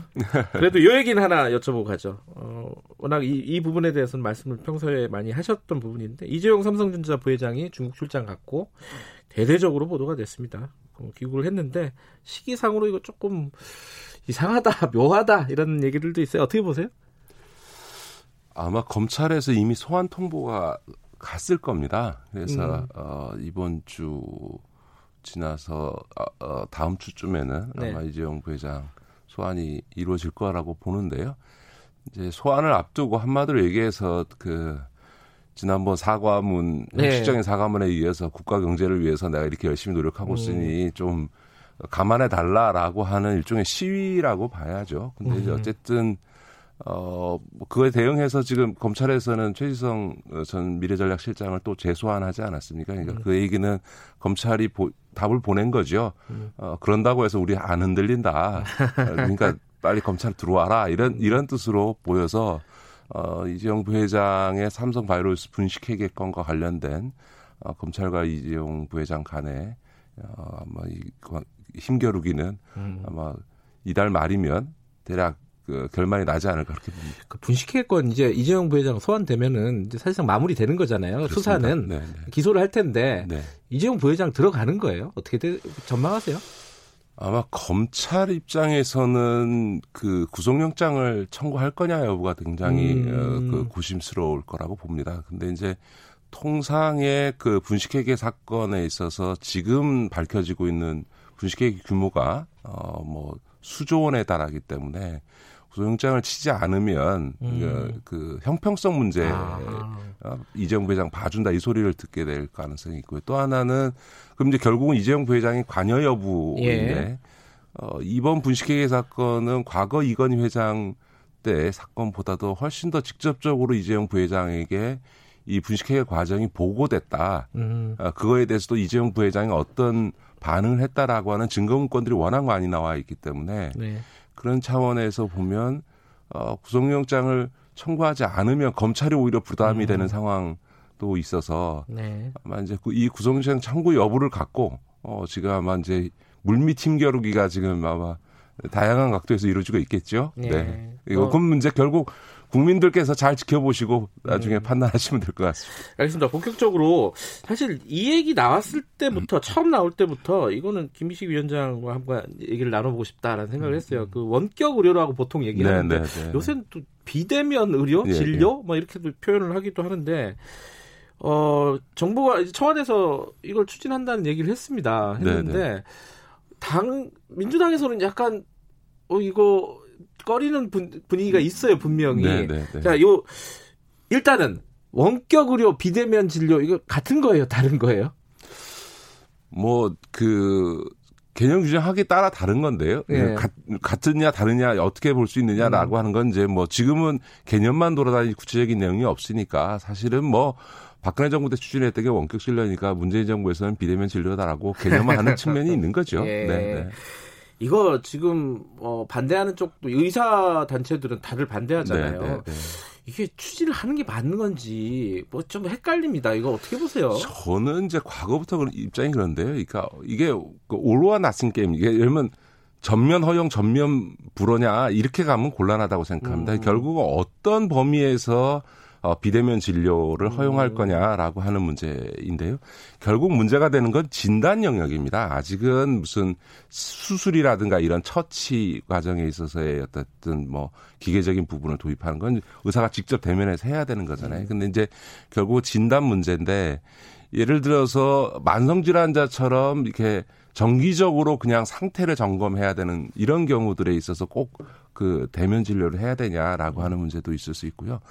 또 하나는 우리나라 지금 이제 AI의 발전으로 인해서 전 세계적으로 보면 엑스레이라든가 MRI라든가 CT 같은 거에 판독에 있어 정확도가 사람보다 오히려 AI가 더 정확하다라고 하는 거는 검증이 돼 있는 거거든요. 음. 그러면 사실은 그런 많은 부분에서 우리가 의료비 중에서 검사비가 많이 나가지 않습니까? 이제 음. 그런데 이런 분야에 있어서 어, 진단 분야에서 AI를 도입해서 기계적으로 네. 어, 이, 이 처리를 하게 되면 굉장한 의료비의 절감 효과가 어, 발생을 하겠죠. 네. 또 하나는 이제 소위 이제 그 고질병 같이 이제 심장병이라든가 이런 만성 질환을 갖고 계신 분들은 사실은 이상 징후를 발견하는 거거든요. 네. 근데 손에 차고 다니는 시계 요즘 이걸 이제 스마트폰 시계로 바꾸게 되면 여기서 잡는 맥박이라든가 이런 것들을 통해서 이상 징후를 정기적으로 체크할 수 있다 있는 음. 수준으로도 기술은 발전돼 있거든요. 그러니까 다시 말해서 AI라든가 이런 기술적 발전을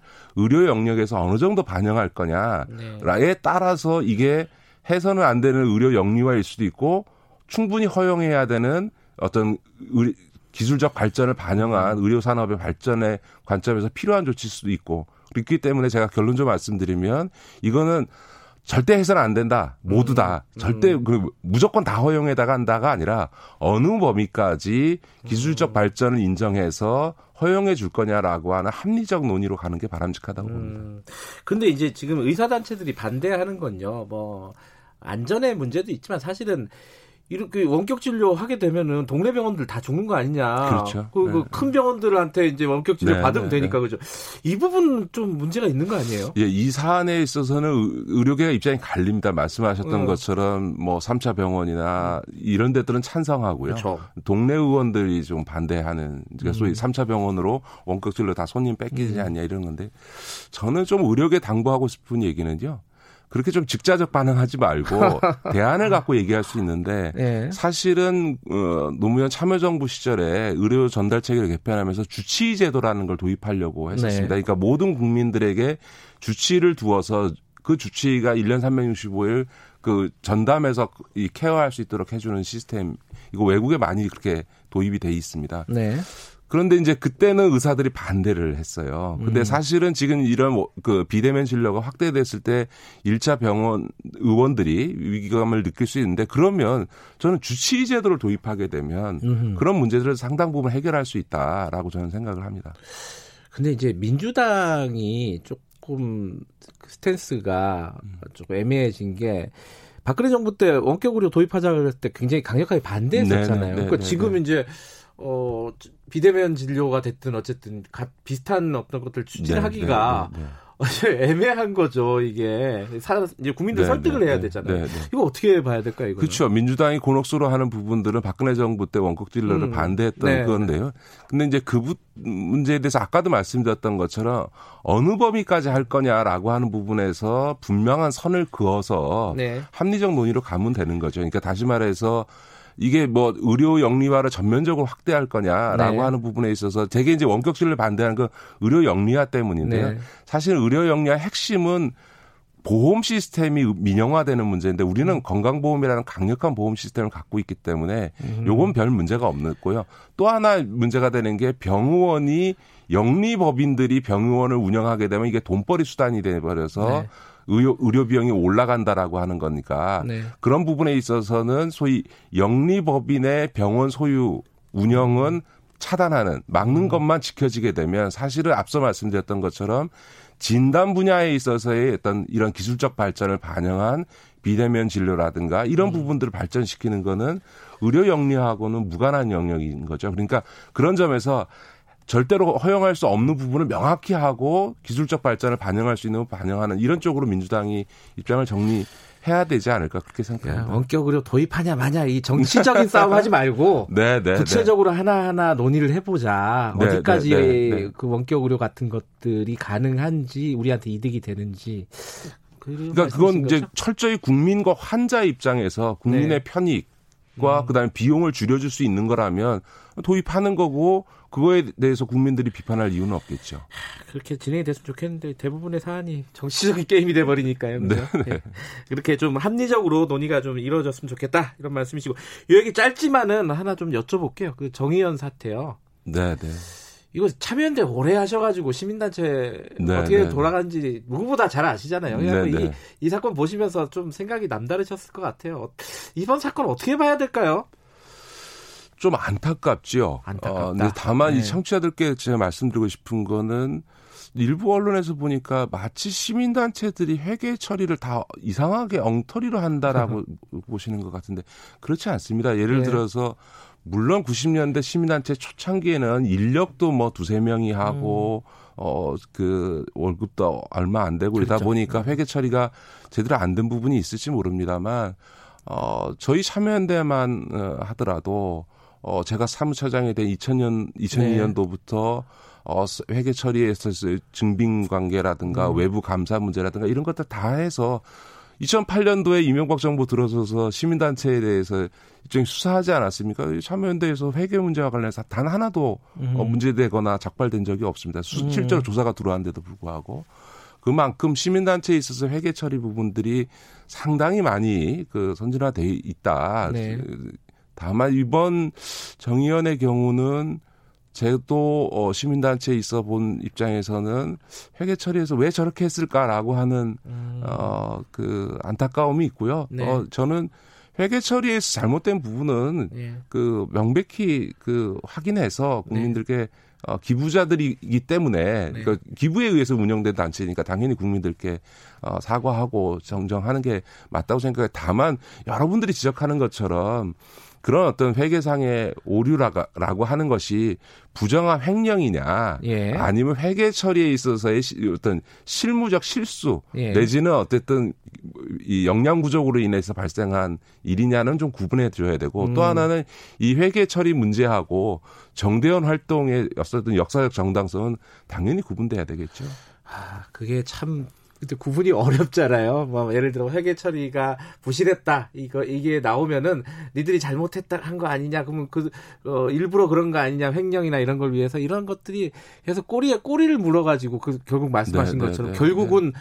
어, 위안부 피해자와 의 어떤 활동 자체를 부정해 버리는 상황까지 아, 네, 가는 네. 거 아니냐 이런 느낌이 좀 들어요. 그리고 이제 정의연의 단체 운영상에 있어서 회계 처리의 문제하고 네. 윤미향 대표 개인의 문제 또또 구분해야 되고요. 네. 왜냐하면 이 정의연이 30년 넘은 단체인데요. 네. 그 과정이라는 게 윤미향 대표 개인의 활동이 아니고 음. 수많은 사람들이 그 위안부 음. 할머니들의 어 일제 시야에 있어서 이 반인권적인 윤권 유련 행위에 대해서 가슴 아파하면서 공, 동참을 해오신 거거든요. 후원도 음. 해주시고 그런 분들의 어, 활동들이 모여서 정의원에 이 지금까지 지속되고 또 성과를 낸 거지 윤미향 대표 개인의 활동의 결과는 아니거든요. 그런 점에서 보면 아마 이번 사태에서 가장 마음 아픈 분들은 지난 30년 동안 정의원을 후원하시고 네. 또 정의원 활동에 함께 동참하셨던 분들이 아닐까 저는 그렇게 음. 생각을 합니다. 오늘 가만히 들어보니까 키워드가 좀 분리해서 생각을 하자. 이게 뭉뚱그려 갖고 하나로 원격으로 할 거냐 말 거냐 이러지 말고 좀 나눠 가지고 어디까지는 해야 되고 어디까지는 가능한지 이런 걸 좀 살펴보자는 것처럼 이번 사안도 윤미향 네. 개인 그죠? 네 그리고 네. 단체 그리고 운동 그리고 회계 부실, 횡령 이런 것들을 좀 분리해서 그렇죠. 해보자. 그리고 이 점도 네. 청취자께서 좀 알려주시면 좋겠는 게 대개 시민단체들은 거의 98%는 법인이 아닙니다. 지금 음, 정의연이 그렇죠. 법인이기 때문에 예. 법인에 대한 어떤 외부 감사 제도를 도입하는 거는 저는 바람직하다고 생각합니다. 음. 왜냐하면 그 공익법인이라고 하는 거에는 정의연만이 아니라 삼성이 운영하는 삼성문화재단도 다 공익법인으로 되어 있고요. 그거에 대해서도 그 회계나 운영의 불투명성이 있으니까 법인화된 단체에 예. 대해서는 공익법인이라 하더라도 외부감사제도를 도입해서 이런 어, 투, 투명성 문제가 없도록 해결하는 게 맞을 것 같고요. 다만 시민단체들의 대부분은 임의단체로서 그냥 사회단체로 존재하지 음. 법인이 아니고요. 또 하나는 시민단체 중에는 저희 참여연대 같은 경우는 어, 정부로부터의 보조금을 일체 받지 않습니다. 네. 사실은 이런 보조금을 어, 받는 단체와 받지 않는 단체 간에도 차이가 있기 때문에 저는 이번 과정에서 제가 좀 후배들에게 마음이 좀 마음 아픈 게 굉장히 고생하면서 회계 처리도 꼼꼼히 하고 있는 많은 시민단체들이 있는데 마치 시민단체들은 다 회계 처리를 엉터리로 하고 있는 것처럼 어, 매듭되어져서 후배들이 참 마음 아파하는 것도 보고 있습니다. 알겠습니다. 오늘 여기까지 듣도록 하겠습니다. 고맙습니다. 네, 고맙습니다. 김기식 더미래연구소 정책위원장이었습니다. 지금 시각은 8시 45분입니다.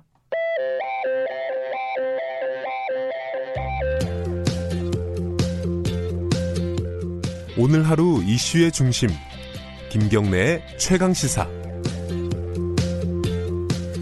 네, 5.18 40주년 맞아서요. 한 주 동안 5.18 민주화 운동과 관련이 있는 분들의 목소리를 담는 3분 미니 다큐멘터리 계속 보내드리고 있죠. 오늘은 네 번째 시간인데요. 5월 어미, 어머니 집 이명자 관장님입니다. 80년 5월 광주의 여성들 그리고 주먹밥에 얽힌 이야기를 들려드립니다. 이명자 그리고 5.18입니다. 저는 올 어머니집 관장 이명자입니다. 1980년 후반기에 구속자 가족들의 모임이 있다가 그 다음에 부상자, 그 다음에 유족, 그래서 뭉쳐서 2006년도에 정식으로 5월 어머니 해로 되는 거죠. 올어머님 하면 주먹밥. 주먹밥이란 것이 강주의 나눔 배품 공동 정신의 주먹밥이에요. 그때는 그냥 소금 넣어서 밥을 해가지고 그냥 주는 거예요. 막 사람들은 밀려오면서 어머니들은 밥은 소스로 했다 해도 막 주고 그냥 소금만 해갖고 이렇게 다 이렇게 줬다는 이야기. 그때 당시에 이제 양동이나 남강주 시장 상인 어르신들 그 어머니들이 이렇게 많이 했더라고요. 이번에 대구 코로나 19로 또 고생하고 있는 의료진들이 계셨잖아요. 518개를 저녁 내 잠 한숨도 안 자고 직접 싸가지고 또 보냈어요, 어머니들이. 왜 쏘았지, 왜 찔렀지, 들어 계실 고딜같이 망월동에 무릎 뜯는 수천의 빛발성.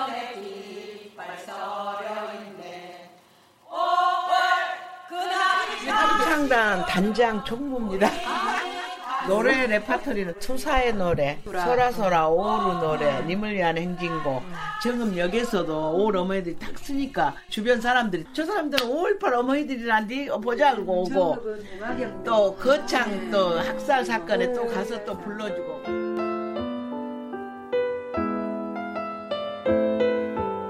사실은 80년도에 굉장히 여성들의 역할이 많았습니다. 그때 80년도 했던 때도 남자들이 더 우세, 우세됐죠. 또 여성이라는 또 족쇄가 있어요. 내놓지 못하는 거. 남성들은 얼른 내놓지만 가드 방송을 했다고 하면 어디 시집이라도 가겠어요 그 당시에. 다 자기들이 데모한 사람들도 시집 가서 내가 80년 이렇게 했다고 하면 아주 기절해 볼 거 아니에요. 그 당시에는 있을 수가 없는 일이라고 애국 사람들 막 하니까 자기를 숨기고 그렇기 때문에 여성들의 활약상이 안 나타난 거죠. 광주에서 활동하는 여성들이 우리도 이렇게 했는데 왜 이렇게 안 떠오르고 하면서 저수를 하게 됐죠. 사람들 만나서 그러면서 이제 더 부각이 된 거예요.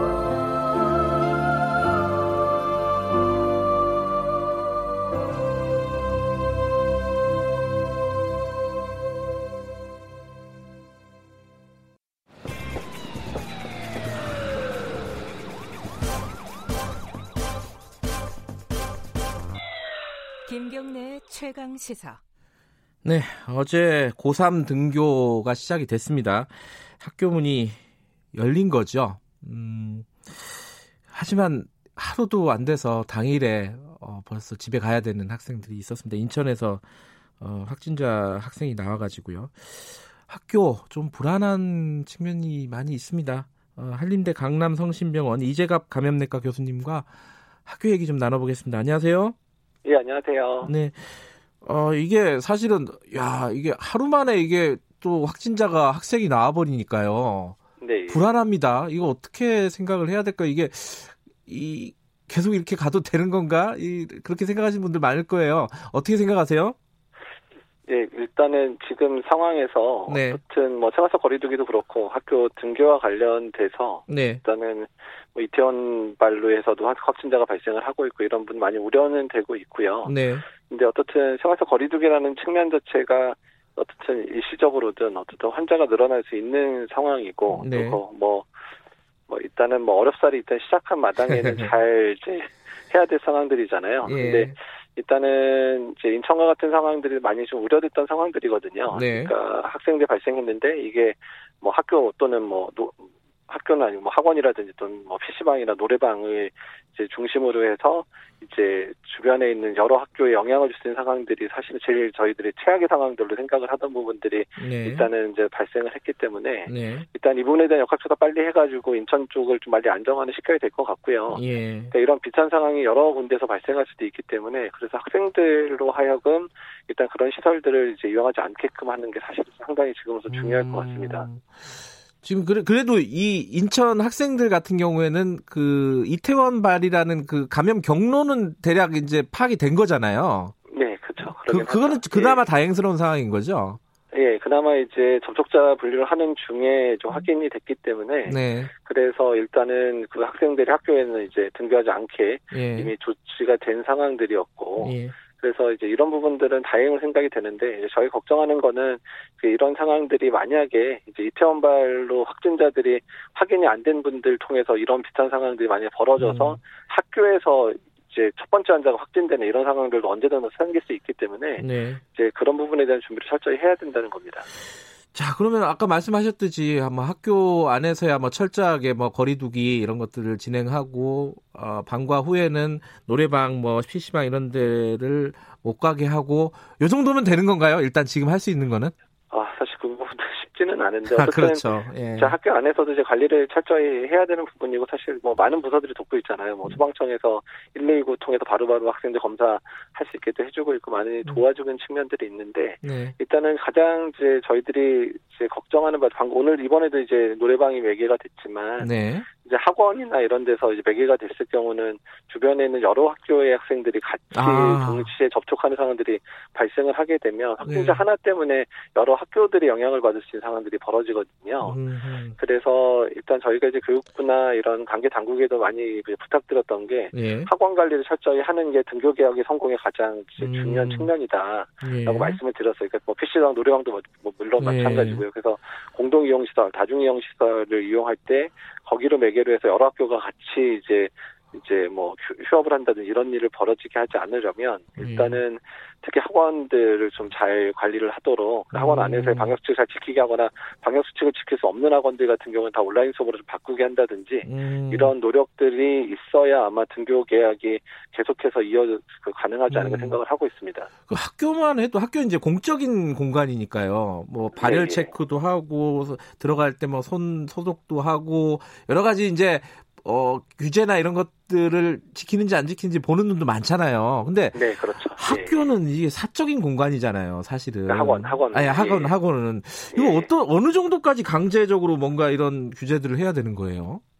일단 그러니까 사실 강제화 시킬 수 있는 뭐 아예 문을 못 열게 이렇게는 불가능한 상황이잖아요. 예. 근데 다만 방역 수칙을 지키게 하고 지키지 않았을 경우에 행정 명령은 다 가능하게 음, 돼 있고 네네. 그래서 네. 뭐 서울 지역 같은 경우는 이미 한 천여 개 학원에 대해서 전수조사도 하고 이런 상황들이었기 때문에 네. 일단은 이제 그런 부분들을 행정력에 관한 부분들 그렇게 해야 되고 또 사실은 행정으로 음. 다 모든 게 해결되는 게 아니기 때문에 네네. 네. 이제 학원에 있는 뭐 선생님들이나 원장님들도 사실 학생들 때문에 본인들이 이제 생계를 유지하시는 그렇죠. 있잖아요. 예, 예. 그렇기 때문에 학생들이 안전해야 본인 학원들도 당연히 이제 계속 유지가 가능한 부분이기 때문에 네. 그러니까 여러 가지 조치들을 잘 따라주셔서 뭐 거기는 선생님들 선생님이고 또 학생들 사랑하시는 분들이니까 네, 네. 그런 학생들이 가장 안전할 수 있는 방법들을 학원 안에서도 좀잘 음. 찾아서 해주셔야 되지 않을까. 지금까지 뭐 잘 하고 계셨다고 얘기는 듣지만 네. 또 학원이 우려가 되는 상황들이 또 있으니까 예. 그런 부분들을 좀 잘 해주셨으면 좋겠다는 생각이 듭니다. 학원, PC방, 노래방, 어, 뭐 돈 버는 것도 중요한데 이제 진짜 학생들이 안전해야지 나중에 계속 돈을 벌 거 아닙니까, 그죠? 그렇죠, 맞습니다. 예, 예. 근데 지금 이제 날씨 더워지기 시작했어요. 어제도 꽤 덥더라고요. 이제 아, 예, 그렇죠. 좀 있으면 에어컨 예. 틀 텐데 네. 그, 에어컨을 트는 뭐 방법 관련돼서 지침들 이게 정확하게 뭐예요? 이게 문을 어, 활짝 열고 예. 틀, 틀어야 되는 거예요, 이게? 그러니까 문을 활짝 열고 틀게 되면 뭐 환경부나 산자부 얘기 들어보면 전력이 한 4배 이상 든다는 얘기를 하더라고요. 아, 그래요? 예, 예. 네. 그래서 일단은, 일단은 지금 수준에서 그나마 말씀드리고 싶은 부분들은 두 가지 측면인데요. 네. 일단은 첫 번째는 환기를 잘 해야 된다는 겁니다. 환기, 그러니까, 예. 예. 그러니까 에어컨을 트는 상황에서도 중간중간 환기라는 방법도 있을 거고, 네. 만약에 아주 전력 낭비가 심하지 않는 상황에서는 한 창문을 한 두세 개 이상을 열어 놓고, 음. 전체 다 열지 못하겠지만 열어 놓고 해서 아이들 사이에 이제 바람이 한쪽 방향으로 치우치지 않고 이렇게 네. 잘 이제 한쪽 방향으로 잘 가게 예. 해서 하는 방법들을 하게 되면 그 정도 수준 정도가 전문가들이 얘기하는 안전한 수준 정도가 되거든요. 음, 네. 그래서 일단은 환기가 가능한 공간은 창문 살짝 열어놓고 에어컨을 트는 방법들. 네. 그다음에 되도록이면 에어컨 없이 좀 시원할 때는 창문을 다 열어서 에어컨 없이 음. 있는 게 좋겠고 환기가 어려운 공간들 같은 경우는 에어컨을 만약에 한 2시간 틀면 한 10분에서 15분 정도는 환기를 충분히 시키시고 음. 또 다시 이제 창문 닫고 에어컨 켜고 이런 방법들을 하는 게 좋겠다라고 얘기를 하고 있고요. 예. 이제 중앙 집중식으로 나오는 거는 개별 바, 개별 방에서 반에서 조정을 못 하잖아요. 그러니까 네. 그런 부분들은 좀 공조를 담당하시는 분들 사이에 이제 그런 좀 급기라 그래서 들어오는 공기를 좀 많이 해서 하는 방법들이 음. 좋다 그러시더라고요. 그래서 그런 음. 부분들은 좀 그런 전문가들하고서 개별 학교들이 상의를 해주셔야 될 것 같습니다. 알겠습니다. 환기 어, 신경 써주시고 근데 하나 요거 하나 여쭤볼게요. 그 삼성 서울병원 간호사 있잖아요. 네, 예, 예. 이건 지금 감염 경로 아직도 파악 안 된 거죠? 그렇죠. 이제 원발 가장 첫 번째로 예. 이제 발생해서 간호사한테 어떤 분이 옮겼는지가 확인이 안 되는 상황이라 그래서 예. 아마 병원 내에서 전파도 고려해서 여러 사람들에 대한 전수조사도 이루어지고 있는 것 같고 예. 이제 확진된 간호사들의 이제 동선들을 확인해서 혹시 접촉자 어떤 데서 접촉했는지를 확인하고 있는 것 같은데 네. 일단은 노력은 해봐야 되는데 사실 발생하고 난 다음에 조사를 해보면 이제 확인 안 되는 경우도 상당히 많거든요. 네네. 예. 그래서 일단 그런 부분들이 우려는 되고 어떻든 지금 추가 환자가 많이 안 나오고 있어서 다행을 생각을 음, 하고 있습니다. 아 그나마 좀 추가 환자가 없군요 그쪽 분야에서. 예, 그러니까 외부에서 만난 음. 간호사 명 빼놓고는 병원 안에서는 좀 추가 환자가 음. 아직은 없어서 일단은 결과들을 좀 지켜봐야 될것 예. 같습니다.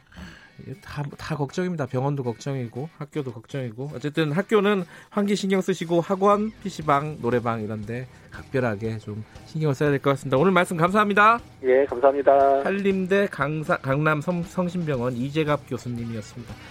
김경래 최강기사 오늘 여기까지고요. 저는 뉴스타파 기자 김경래였습니다. 내일 아침 7시 20분에 다시 돌아옵니다.